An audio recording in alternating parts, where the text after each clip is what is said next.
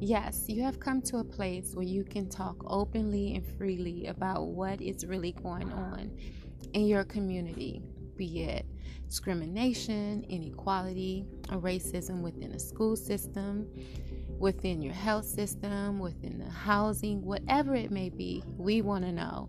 We care here at a place called Hope. Many people feel like these things don't really occur, but believe me, I've experienced it, and I'm pretty sure you have too.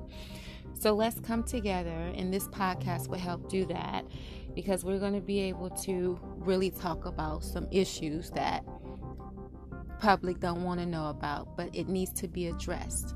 You can reach me at voices of everyday ppl at gmail.com. Thank you for joining a place called Hope and hope to see you soon. Bye.